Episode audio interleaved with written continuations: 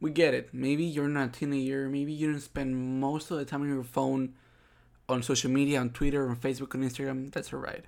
But workers are another affected population by the attention economy.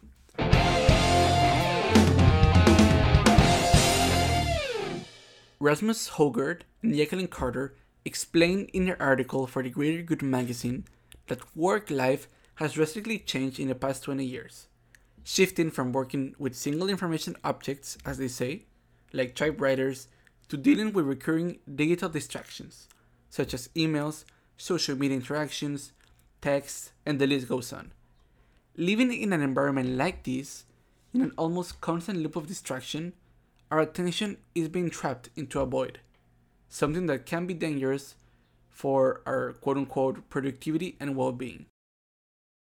The balance of life and work is crucial in order to become healthy people and productive workers.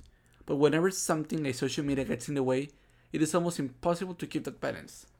Nowadays, workers often work on autopilot, proceeding with automated actions that most probably involve using a smartphone, losing self and open awareness, the basic ingredients for a perfect loss of focus and loss of oneself.